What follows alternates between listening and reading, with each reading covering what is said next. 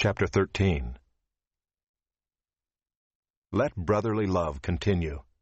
Do not neglect to show hospitality to strangers, for thereby some have entertained angels unawares. Remember those who are in prison, as though in prison with them, and those who are mistreated, since you also are in the body. Let marriage be held in honor among all, and let the marriage bed be undefiled, for God will judge the sexually immoral and adulterous. Keep your life free from love of money, and be content with what you have, for he has said, I will never leave you nor forsake you. So we can confidently say, The Lord is my helper, I will not fear. What can man do to me? Remember your leaders, those who spoke to you the word of God. Consider the outcome of their way of life and imitate their faith. Jesus Christ is the same yesterday and today and forever. Do not be led away by diverse and strange teachings, for it is good for the heart to be strengthened by grace, not by foods, which have not benefited those devoted to them. We have an altar from which those who serve the tent have no right to eat.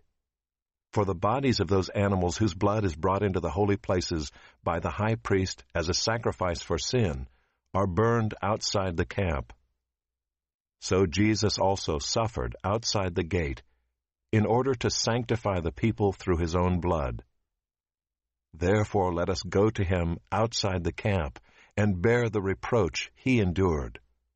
For here we have no lasting city, but we seek the city that is to come.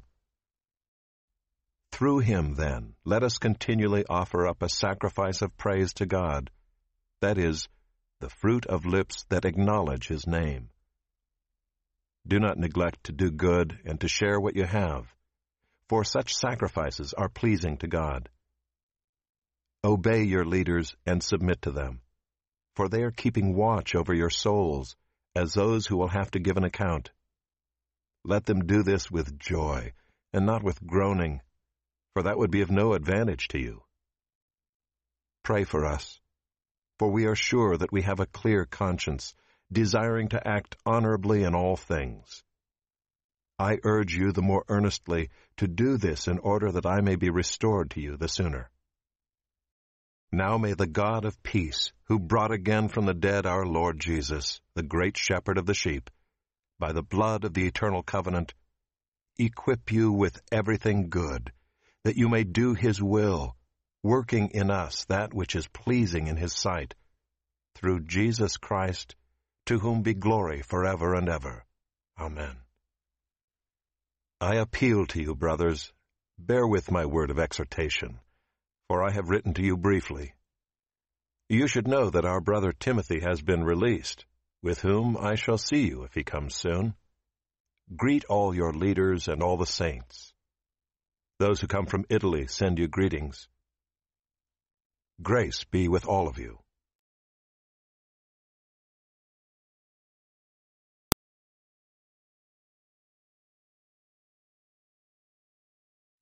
Hebrews chapter 13. D. Exhortation to various Christian graces, 13 verses 1 to 17. 13 verse 1. The practical section of Hebrews continues with six exhortations concerning graces that should be developed. First is love of the brethren. There should be a sense of family relationship toward all true Christians and a recognition of this kinship by loving words and acts. 1 John 3 verse 18. 13 verse 2. The readers are urged to show hospitality to strangers. This might refer primarily to believers who were fleeing from persecution and were hard pressed to find food and lodging, to entertain them was to expose the host and hostess to danger. The verse may also be understood as a general encouragement to show hospitality to any believers who need it. There is always the thrilling possibility that, in doing this, we may unwittingly entertain angels.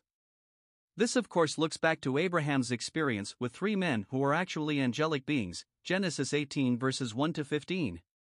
Even if we never have real angels in our homes, we may have men and women whose very presence is a benediction and whose godly influence on our family may have results that reach on into eternity. 13 verse 3. The third exhortation concerns care for imprisoned believers. This almost certainly means those who were jailed because of their testimony for Christ. They would need food, warm clothing, reading matter, and encouragement. The temptation would be for other believers to shield themselves from association with prisoners and thus from the danger of guilt by association. They should remember that in visiting prisoners, they were visiting Christ. Compassion should also be shown for the mistreated, again, this doubtless means persecuted Christians. The readers should resist any tendency to shield themselves from the danger that such compassion might involve. For ourselves, we can broaden the application of the verse to include sympathy for all suffering saints. We should remember that we are in the body also and therefore subject to similar afflictions. 13 verse 4 Marriage should be held in honor by all. We should remember that it was instituted by God before sin entered the world and that it is His holy will for mankind. To treat it as unclean, as ascetics do, or even to make jests and puns about it, as Christians sometimes do, are alike forbidden in the Scripture. Those who are married should be faithful to their vows and thus keep the marriage bed undefiled. In spite of modern man's smug laxness in this area, the fact remains that any sexual relations outside the bounds of marriage are sin. Adultery is not sickness, it is sin. And it is a sin which God will inevitably judge no form of immorality will escape. He judges it in this life through bodily ailments, broken families, mental and nervous afflictions, personality deformities. Unless it is pardoned through the blood of Christ, he will judge it in eternal fire. Reformation Bishop Latimer reminded the immoral King Henry VIII of this in a way that was as convicting as it was courageous. He presented the king with a finely wrapped Bible. On the wrapping was inscribed the words, Fornicators and adulterers God will judge. 13 verse 5. The sixth virtue to cultivate is contentment. Remember that the adherents of Judaism were continually saying, We have the tabernacle. We have the priesthood. We have the offerings. We have the beautiful ritual. What do you have? Here the writer quietly says to the Christians, let your conduct be without covetousness, be content with such things as you have. I should say so. What the Christian has is so infinitely greater than the best of Judaism, why shouldn't he be content? He has Christ, that is enough. The love of silver can be a tremendous hindrance to the believer. Just as a small silver coin held before the eye comes between it and the sun, so covetousness breaks fellowship with God and hinders spiritual progress. The greatest riches a person can have lie in possessing him who promises, I will never leave you nor forsake you. In Greek, strong negation is expressed by using two or more negatives. This is the opposite of English structure, in which a double negative makes a positive assertion. In this verse, the construction is very emphatic, it combines five negatives to indicate the impossibility of Christ deserting his own. 13 verse 6 the words of Psalm 118, verse 6, are the confident confession of the one who is Christ The Lord is my helper, I will not fear. What can man do to me? The fact is that in Christ we have perfect security, perfect protection, perfect peace. 13, verse 7. The readers are instructed to remember their leaders, the Christian teachers who spoke the word of God to them. What was the outcome of their conduct? They had not turned back to the Levitical system but had maintained their confession steadfast to the end. Perhaps some of them were martyred for Christ's sake. Theirs is the faith to imitate, the faith that clings to Christ and to Christian doctrine, and that brings God into every move in life. We are not all called to the same forms of service, but we are all called to a life of faith. 13 verse 8. The connection of this verse with the preceding one is not clear. Perhaps the simplest way to understand it is as a summary of the teaching, the goal, and the faith of these leaders. The gist of their teaching was this Jesus Christ is the same yesterday, today, and forever.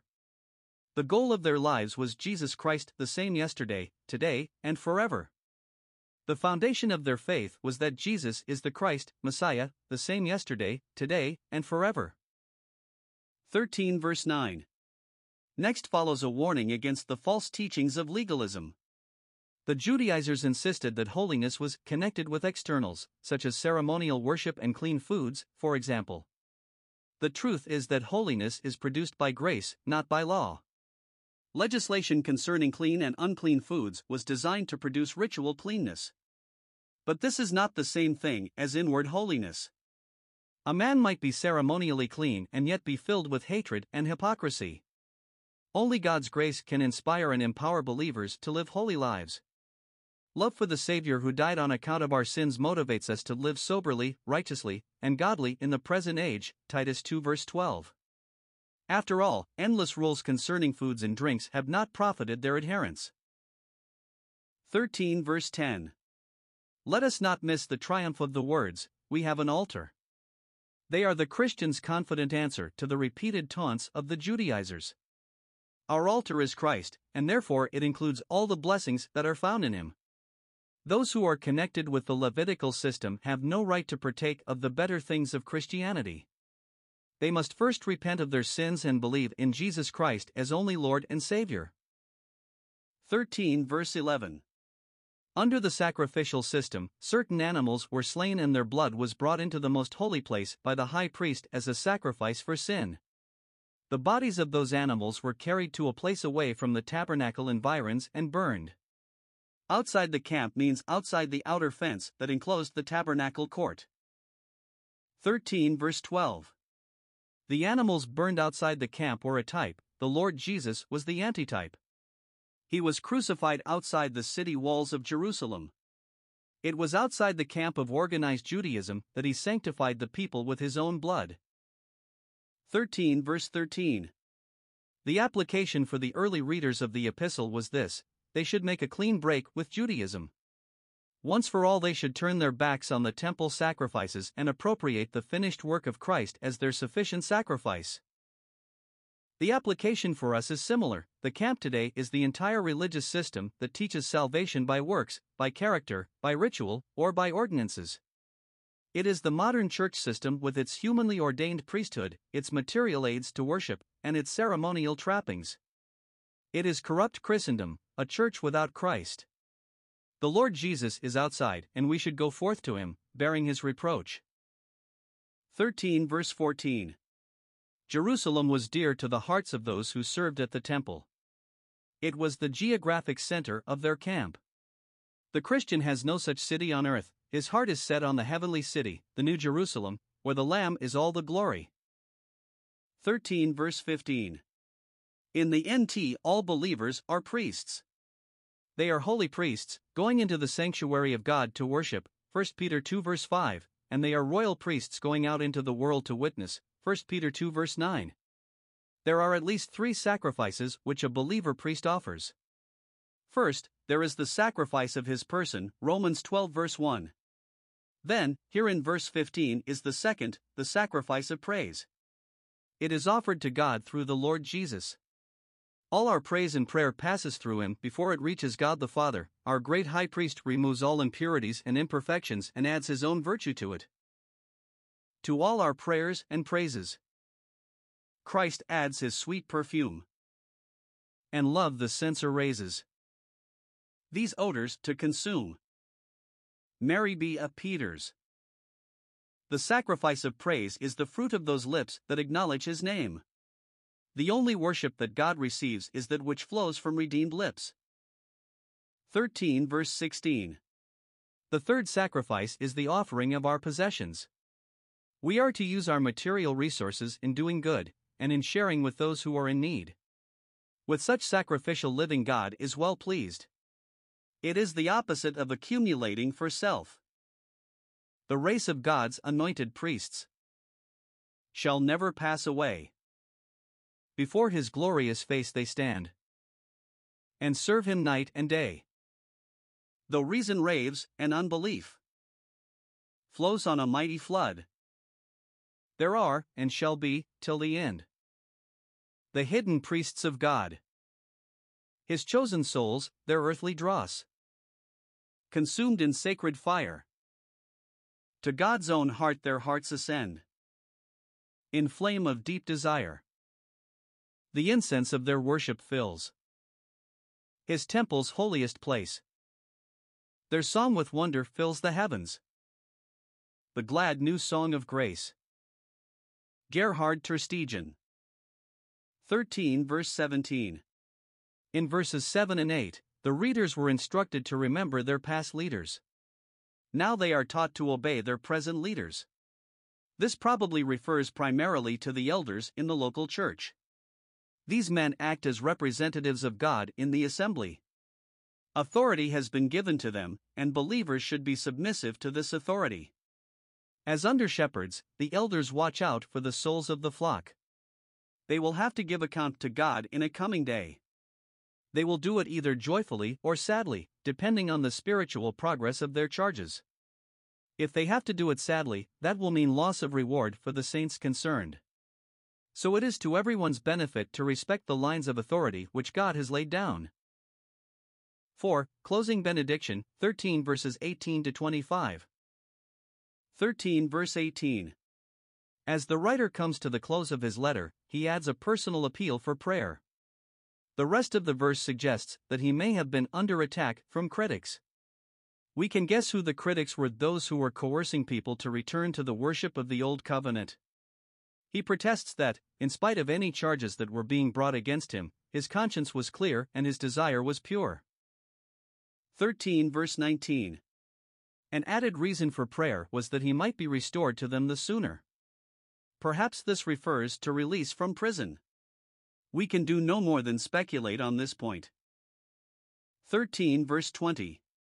Then he adds one of the most beautiful benedictions of the Bible, one that takes its place with Numbers 6 verses 24 to 26, 2 Corinthians 13 verse 14, and Jude 24 25.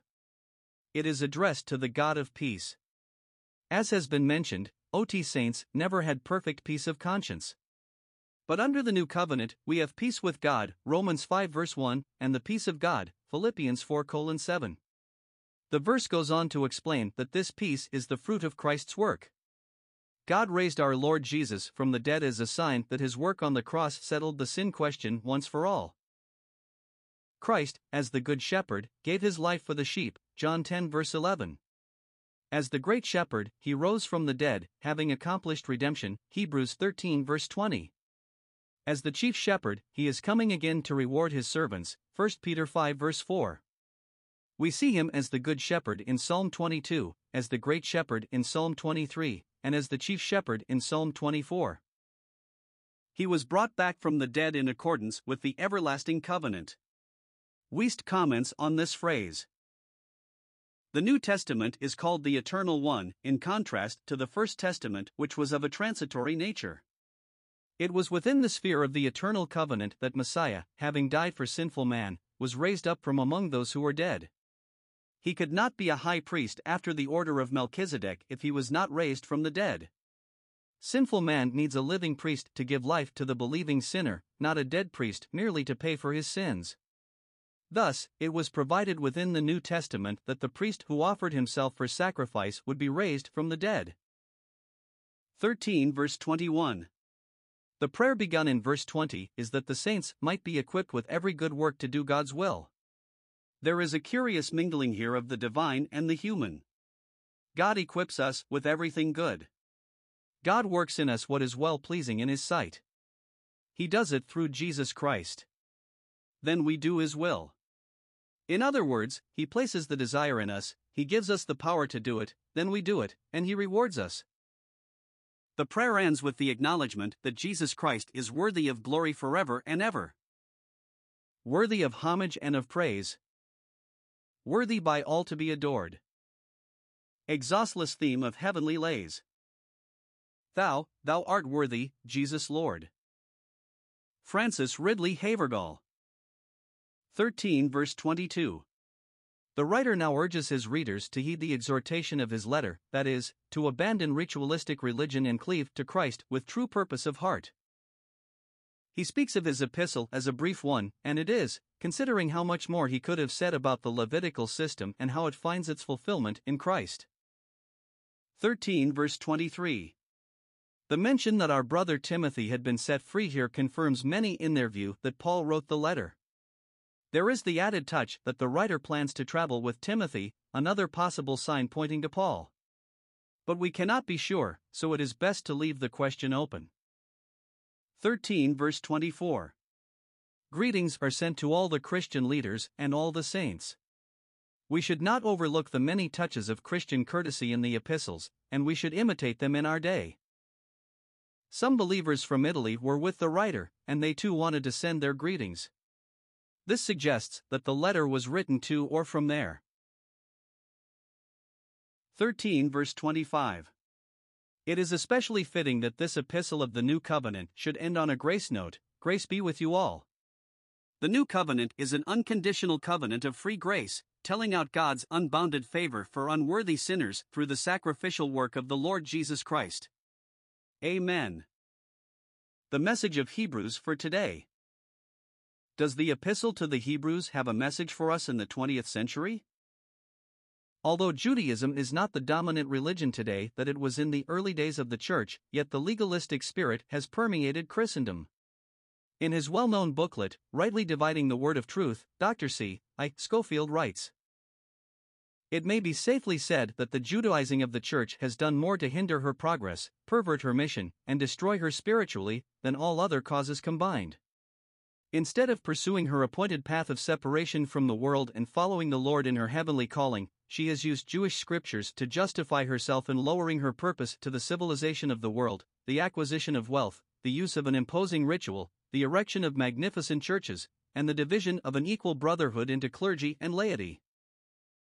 The letter calls on us to separate ourselves from all religious systems in which Christ is not honored as the only Lord and Savior and in which his work is not recognized as the once for all offering for sin. Hebrews teaches us that the types and shadows of the OT system found their fulfillment in our Lord. He is our great high priest. He is our sacrifice. He is our altar. He serves in the heavenly sanctuary and his priesthood will never end. It teaches that all believers are priests, and that they have instant access into the presence of God by faith at any time.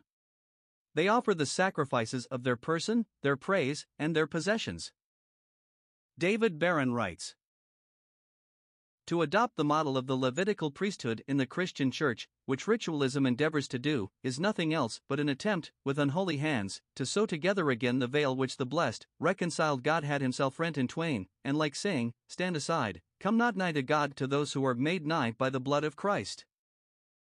The book of Hebrews teaches us that we have a better covenant, a better mediator, a better hope, better promises, a better homeland, a better priesthood, and better possessions, better than the best that Judaism could offer.